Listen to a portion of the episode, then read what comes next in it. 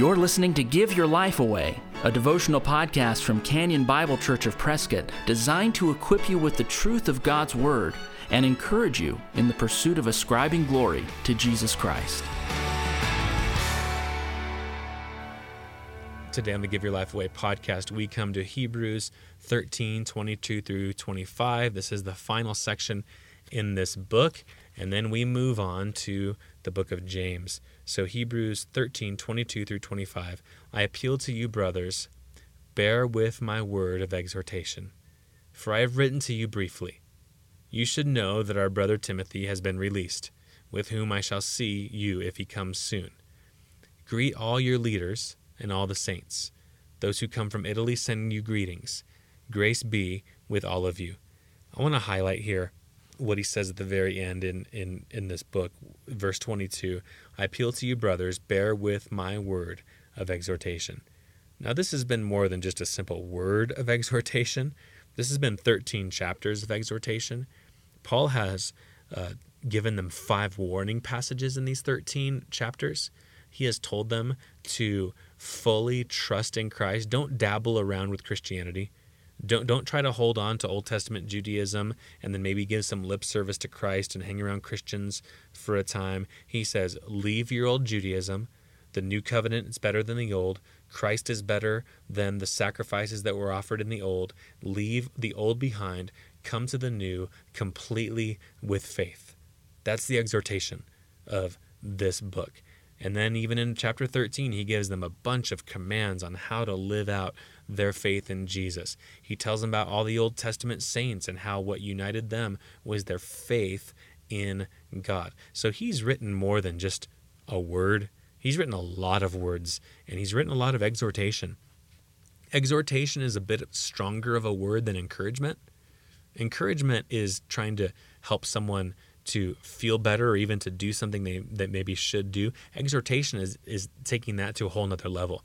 I exhort you to do this. I am pleading with you to do this, or you must do this. Now, we sometimes get uncomfortable with that language. Whenever someone exhorts us, it's like, oh, you're getting a little too close into my kitchen. But the Bible often exhorts believers. The Bible actually exhorts believers to exhort one another the Bible exhorts pastors to exhort their people. So, exhortation and receiving exhortation is a New Testament concept. It, it's what a disciple of Jesus will be doing throughout their life. They will be receiving exhortation. Now, I just speak as a pastor in the 21st century. This is not always easy for people to accept.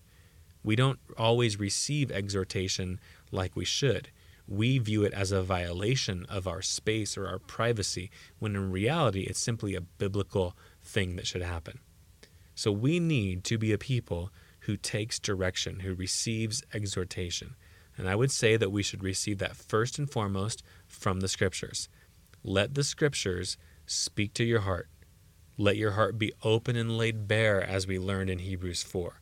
Let the word do its surgical work if you can read through the Bible, if you can go through a number of sermons and not be pricked or convicted, there's something wrong there. Let the word do its surgical work. So let the take direction, take exhortation from the Bible itself, and then also take exhortations from other spirit-filled believers. This needs to happen. Again, this isn't an invention of Andrew Gutierrez. This is a New Testament principle.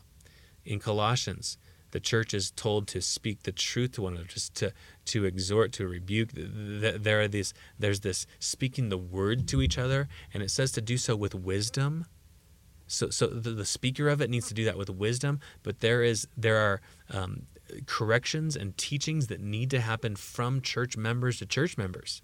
That's a New Testament principle also from from pastor to people. We just read a couple uh, sections ago hebrews 13 17 obey your leaders. Now even that is controversial. A lot of people want to obey jesus but they don't want to obey any other leader over them in a church. Uh, my relationship is with jesus not you some leader. Well again that's not new testament thinking. Obey your leaders and i'll give you another one and submit to them, for they're keeping watch over your souls, as those who will have to give an account. Let them do this with joy and not with groaning, for that would be of no advantage. So I would say, in addition to obeying the Bible, obey the Bible by obeying your leaders and receiving their correction and receiving their direction. And you, as a Christian, will be giving some correction and exhortation to other believers as well. This is something the body of Christ does. And it's not always easy, but it is necessary. So, believer, be correctable. First, from the scriptures, and secondly, because this also comes from the scriptures, from other spirit filled believers. I'll remind you of what the Proverbs say Whoever heeds instruction is on the path to life. I would just say at the end of Hebrews, heed instruction. If you've been encouraged by the Give Your Life Away podcast, please share it with a friend. And if you'd like to get in touch with us, you'll find us online at canyonprescott.org. Thanks for listening. Join us next time for Give Your Life Away. We are alive.